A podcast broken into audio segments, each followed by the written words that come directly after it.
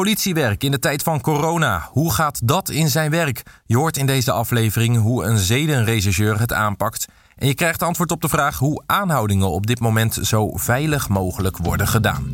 Rechtstreeks vanuit het politiebureau. Dit is de Politie Podcast.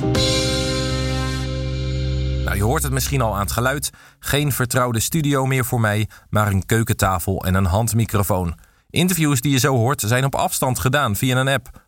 Ook bij de politie wordt in deze dagen zoveel mogelijk thuisgewerkt. En dat kan bij het maken van een podcast natuurlijk prima. Maar ja, de aangiftes, het werk in het arrestantencomplex, rechercheonderzoeken, het werk in de wijken, in de incidentenafhandeling, ja, dat moet natuurlijk allemaal gewoon doorgaan.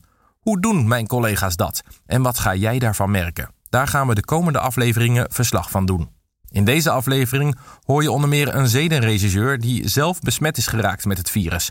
Hoe was die tijd voor hem? En wat betekent het coronavirus voor slachtoffers van zedenmisdrijven? Je hoort het zo.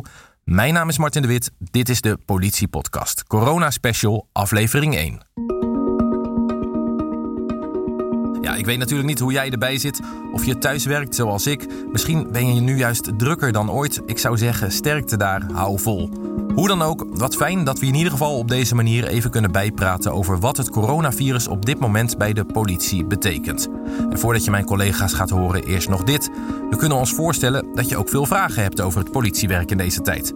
Hoe het werkt met een aangifte, of we nog steeds voor alle incidenten te bellen zijn of misschien heb jij een heel andere vraag. Schroom niet en stel je vraag aan ons. Dat kan via een mailtje naar podcast.politie.nl. Wij gaan voor je op zoek naar de antwoorden en gaan die zo snel mogelijk in een nieuwe aflevering met je delen. Heb je dus een vraag? Mail ons via podcast.politie.nl.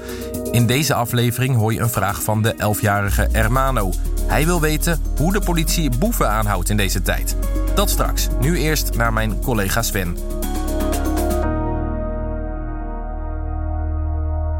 Hij is regisseur en inmiddels zet hij zich weer in om zedenmisdrijven op te lossen. Dat gaat ook nu gewoon door. In februari was hij nog niets vermoedend op vakantie in Italië. En dat bleek het begin van een moeilijke periode.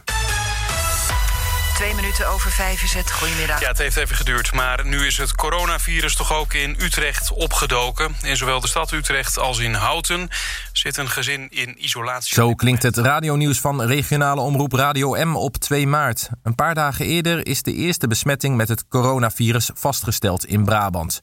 De hoop is nog dat de besmetting beperkt blijft. Maar het loopt anders. In Houten. Daarmee is het eh, nog niet helemaal zeker dat ze niemand besmet eh, kunnen hebben. Maar volgens eh, de burgemeester daar is die kans wel kleiner. Ja, dat het een zachte winter was, dat zal je zelf ook... Houten is samen met Utrecht de eerste gemeente in de provincie Utrecht waar het virus opduikt. Zedenregisseur Sven weet er alles van. Een week eerder, in februari, was hij op vakantie in Italië. Toen wij daar zaten was er eigenlijk nog helemaal niks aan de hand. Uh, en op maandag kwamen eigenlijk de eerste geluiden dat uh, rond Milaan dat daar besmettingen waren. Maar het gebiedje Zuid-Tirol waar wij zaten was eigenlijk helemaal niets aan de hand. Dus uh, dat hebben we natuurlijk nog wel gevolgd. En gaandeweg zag je wel dat het gebied daaromheen, Veneto, dat ligt redelijk tegen Zuid-Tirol aan. En dat werd op een gegeven moment ook uh, een geel gebied. En toen dachten we, oeh, het komt nou toch erg dichtbij. De vakantie verloopt gelukkig zonder problemen... en het lijkt alsof de groep er goed mee weggekomen is. Toen wij thuis kwamen, kwam op zondag de persconferentie. Dat was eigenlijk ook het moment dat mijn vrouw uh, een paar uur ervoor ziek werd. En tijdens de persconferentie werd duidelijk dat Zuid-Tirol... het gebied waar wij dus zaten in Selva dat dat inderdaad ook een risicogebied uh, was. En dat als je koorts had of andere klachten had die op uh, griepverschijnselen leken... dan moest je inderdaad bellen met de GGD. En dat heeft ze toen gedaan. En toen werd zij in thuisquarantaine geplaatst. Haar verschijnselen waren dat ze heel erg pijn in haar rug had. Ze had hoofdpijn. Ze was licht aan het hoesten, dus niet heel zwaar. Ze was vooral heel erg moe. En ze zei van, ja, ik heb echt het idee dat ik gewoon echt griep heb. Dus dat waren echt eigenlijk de kenmerkende griepverschijnselen eigenlijk. Het hele gezin moet in quarantaine. En dan blijkt Sven zelf ook ziek. Ja, ik zei nog tegen haar... ach, het zal allemaal niet zo vaart lopen... maar ga jij lekker in thuisquarantaine... en dan uh, hè, um, laten we de voorzorgsmaatregelen maar nemen. Um, vervolgens uh, ben ik een paar uur later... Uh, zat ik op de bank omdat mijn vrouw alleen in bed lag. Want uh, ja, het was thuisquarantaine, ik was nog niet ziek. En vervolgens merkte ik dat ik ook griepverschijnselen kreeg. Dus ik kreeg hoofdpijn en ik kreeg het koud. Nou, vervolgens ben ik mijn koorts gaan opmeten. En toen zag ik inderdaad ook dat ik verhoging had. En het werd eigenlijk gedurende de nacht werd dat steeds slechter.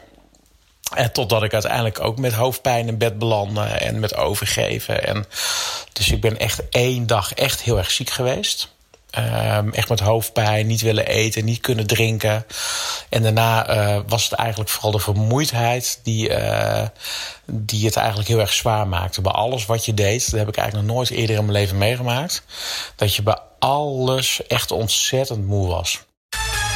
Verder zijn in de provincie Utrecht zeker 22 nieuwe besmettingen van het coronavirus geconstateerd. Vooral in Houten zijn het er veel, negen stuks. Volgens eh, de GGD zijn veel van deze nieuwe besmettingen mensen die in eh, Noord-Italië zijn geweest de afgelopen tijd. Ja, en... Vrijwel de hele Houtense vriendengroep die samen op vakantie is geweest, blijkt besmet. Sven is te ziek om zich bezig te houden met wat er zich in het land afspeelt. Gelukkig herstelt hij langzaam maar zeker en wordt hij uiteindelijk genezen verklaard. Ja, ik ben, uh, die, uh, ik ben vorige week woensdag uh, ben ik weer begonnen op mijn werk. En toen ik eigenlijk aankwam, was eigenlijk de sfeer. Uh, het was, de sfeer was goed onderling. Uh, rondom ons heen zag je wel dat het bureau ontzettend leeg was. Dus daarin zag je ook weer dat het behoorlijk goed serieus werd genomen. Dat mensen naar thuis moesten werken. Maar eigenlijk uh, merkte ik eigenlijk niet aan mensen dat ze dat heel raar vonden dat ik weer op mijn werk was. En ik neem aan dat mensen natuurlijk ook wel inschatten dat ik niet over één nacht ijs ga. Natuurlijk niet terwijl ik nog besmet ben, weer naar mijn werk kom. Want dat is natuurlijk het laatste wat je wil. Um, dus nee, dat eigenlijk was de sfeer gewoon prima. En mensen durfden gewoon enigszins uiteraard met anderhalf meter afstand ertussen uh, bij mij in de buurt te komen. Dus dat ging eigenlijk helemaal prima. Ondertussen is ook het werk inhoudelijk erg veranderd. Normaal gesproken is Sven als regisseur veel in contact met mensen, bijvoorbeeld om getuigen, slachtoffers en verdachten te horen. Nou, wij, eh, er zijn af, hele duidelijke afspraken gemaakt. Uh, er is goed over nagedacht hoe wij ons werk uh, voort, gaan zetten. Want zoals, zoals weet werk ik bij de afdeling Zeden. En dat kan natuurlijk niet helemaal stil komen te liggen. Alleen daarbij willen we natuurlijk niet de, ervoor gaan zorgen... dat wij uiteindelijk weer een bron zijn van besmetting... door wel heel veel contacten aan te gaan. Dus uh, er worden wel degelijk voorzorgsmaatregelen genomen. In de zin dat wij uh, zoveel mogelijk vanuit huis werken. Dus om uh, de besmetting onder collega's tegen te gaan. Uh, alle spoedzaken die, uh, die worden gewoon in behandeling genomen. Maar uiteraard wel met een hoop voorzorgsmaatregelen. Dus er wordt, wordt eerst gevraagd aan de mensen of ze inderdaad griepklachten hebben. Of ze koorts hebben. Um, nou, mocht dat het geval zijn, dan wordt er op een andere manier uh, een aangifte opgenomen dan op de manier in, in persoon. Want dat gaat dan gewoonweg niet. Um, de zaken die blijven op zich doorlopen als het spoedzaken zijn. Dus ons werk blijft doorgaan. Alleen er worden wel voorzorgsmaatregelen genomen om uiteindelijk besmetting van mensen die langskomen en besmetting onder collega's uh, te voorkomen. Dat niet elke zaak een spoedzaak is, is nog wel eens lastig om uit te leggen. Want voor een slachtoffer bestaat dat onderscheid natuurlijk niet. De recherche kijkt vooral naar het veiligstellen van sporen en mogelijk gevaar voor anderen. Wat wij heel erg goed afwegen binnen Zeden is uh, om heel kritisch te kijken. Uh, wanneer is iets gebeurd? Waar is iets gebeurd? Welke gevaarsetting is er? Uh, dus als bijvoorbeeld een kind nog steeds in gevaar is bij een volwassene, dan is dat vanzelfsprekend een spoedzaak. Want dan kunnen we dat niet door laten gaan, natuurlijk. Uh, het is natuurlijk ook een spoedzaak als wij denken dat er sporen te vinden zijn. Stel dat wij uh, met een vrouw naar het ziekenhuis moeten omdat er wellicht sporen te vinden zijn van bijvoorbeeld een verkrachting, dan is dat natuurlijk vanzelfsprekend ook een spoedzaak. Dat kan je niet laten liggen, dat kan je niet naar achteren schuiven. Dus dan zal je daar, uh, daarna moeten handelen. En dat zijn de momenten waarin wij dan af gaan wegen of er dan contact gaat komen tussen de politie en degene. En daarin nemen we uiteraard wel voorzorgsmaatregelen. De zorg voor slachtoffers van een zedenmisdrijf staat ook in deze tijd nog voorop. Er mag niet zijn wat hen weerhoudt aangifte te doen en de zorg en de aandacht te ontvangen waar ze recht op hebben. Het Centrum Seksueel Geweld levert met 16 locaties, verspreid over het hele land, de zorg aan slachtoffers van zedenfeiten. Dat gebeurt in nauwe samenwerking met de politie, maar ook met bijvoorbeeld de GGD's, met ziekenhuizen en met slachtofferhulp. Iva Bicanic is initiatiefnemer en landelijk coördinator van het centrum. En ook het Centrum Seksueel Geweld werkt in deze bijzondere periode van de corona-uitbraak gewoon door, zegt Iva. Mensen moeten zich uh, uh, kunnen altijd bellen. naar het Centrum Seksueel Geweld. Dat nummer 0800 0188. Dat is 24-7 uh, bereikbaar. Uh, zeker als je het net hebt meegemaakt. Dan, dan moet je echt meteen bellen. En je laten adviseren over wat de beste zorg nu is voor jou als dat net is overkomen. we zien wel dat er iets minder gebeld wordt. Um, maar ik wil echt benadrukken dat uh, wij gewoon open zijn, gewoon beschikbaar zijn 24/7. Het is goed dat ik de gelegenheid krijg om hier wat te zeggen. Dat mensen niet denken van oh, het zal wel dicht gesloten zijn of zo. Nee, juist niet. Wij, wij zijn net zo uh, beschikbaar als daarvoor en letten gewoon heel erg goed op de veiligheidsregels. Ook voor het centrum gelden nu in tijden van corona veel nieuwe richtlijnen waar ook slachtoffers van een zedenfeit iets van kunnen merken. Zo kan het zijn dat de rechercheurs tijdens lichamelijk sporenonderzoek wat extra afstand moeten nemen en soms zelfs in een andere ruimte zijn tijdens het onderzoek. Voor de overige zorg geldt dat dit nu vaak telefonisch wordt gedaan. Nou, normaliter uh, krijg je dus uh, op de eerste dag in het Centrum Seksueel Geweld een uh, spooronderzoek als dat geïndiceerd is. En je krijgt acute medische zorgen. Uh, medicatie tegen besmetting met SOA of HIV. Of het voorkomen van zwangerschap of het behandelen van letsel. Dat vindt altijd plaats op de eerste dag. En daarna krijgt iemand gedurende minimaal vier weken een case manager toegewezen. En die case manager die monitort het slachtoffer. Want ja, je, je hebt dan natuurlijk stressreacties. Je kunt niet goed slapen. Of uh, je bent bang dat het nog een keer gebeurt. En je hebt een kort loontje. En je, je, je bent bang voor, nou ja, voor je toekomst. Je maakt je zorgen. Daarom is er een case manager die jou tenminste vier weken volgt. En dat vindt nu voornamelijk telefonisch plaats. Maar ook dat gaat gewoon door. We noemen dat watchful waiting. dus je houdt iemand goed in de gaten en dat gaat even goed door. Alleen via een andere route, via de telefoon voornamelijk. Terug naar zedenregisseur Sven. Hij is blij dat de zorg voor zedenslachtoffers zoveel mogelijk kan doorgaan, ook in deze tijd. En dat ook daders zoveel mogelijk gewoon worden opgespoord. Nee, daar hoeven mensen absoluut niet bang voor te zijn. Het is, wij hebben absoluut oog voor iedere zaak die bij ons binnenkomt. Alleen uh, het vergt wat aanpassing. Dat is het enige. Dus dat houdt in dat als er een verdachte wordt aangehouden. Hè, dat kan natuurlijk uiteraard nog steeds ook in deze tijd. Um, dan gaat die zaak uh, gaat, heeft gewoon doorgang. De verdachte wordt gewoon verhoord. Alleen geplande zaken. Hè, soms hebben wij bijvoorbeeld geplande aanhoudingen. Uh, die, uh, als de ruimte het uh, toelaat, dan worden die inderdaad iets naar achteren geschoven. Maar de zaak wordt zeker in behandeling genomen. Het is absoluut niet zo dat de politie nu zaken laat liggen en er helemaal niks mee doet. Dat kan ik wel beamen dat dat niet het geval is. En ondertussen hoeft Sven zich niet te vervelen. Verhoren worden nu vaak telefonisch gedaan, bijvoorbeeld. En er zijn nog genoeg zaken waar ondertussen wel aan gewerkt kan worden. Het is natuurlijk ook nog eens een keer zo dat wij ook, uh, natuurlijk ook zaken hebben die, um, waar we natuurlijk nog steeds aan kunnen werken met het voorbereiden van verhoren, voorbereiden van verdachten voor, voorbereiden van getuigen verhoren. Dus er zijn wel degelijk uh, zaken die uh, achter de coulissen gewoon doorgang blijven vinden. Waardoor we dus oude zaken ook, ook wat meer voorrang kunnen geven daardoor.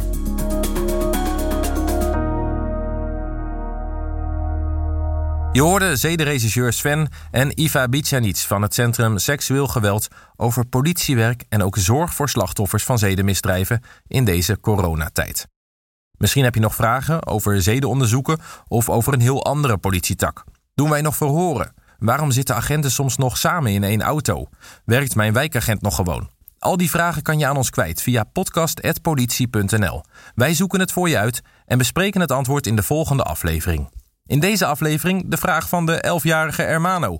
Hij wil weten hoe het nou zit met aanhoudingen. Hoi, ik ben Ermano uit Ermelo en mijn vraag is... hoe pakken jullie de boeven op met coronamaatregelen? Met handschoenen of gebruiken jullie in nood wat anders?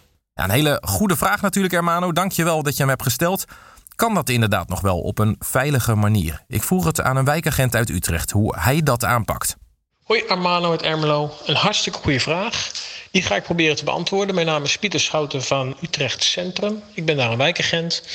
Um, Verdachtes die wij gaan aanhouden, ehm, als het hele zware feiten zijn, dan moeten we ze aanhouden. Als het hele lichte feiten zijn, ehm, dan gaan wij proberen of die persoon ook op een later tijdstip aangehouden kan worden.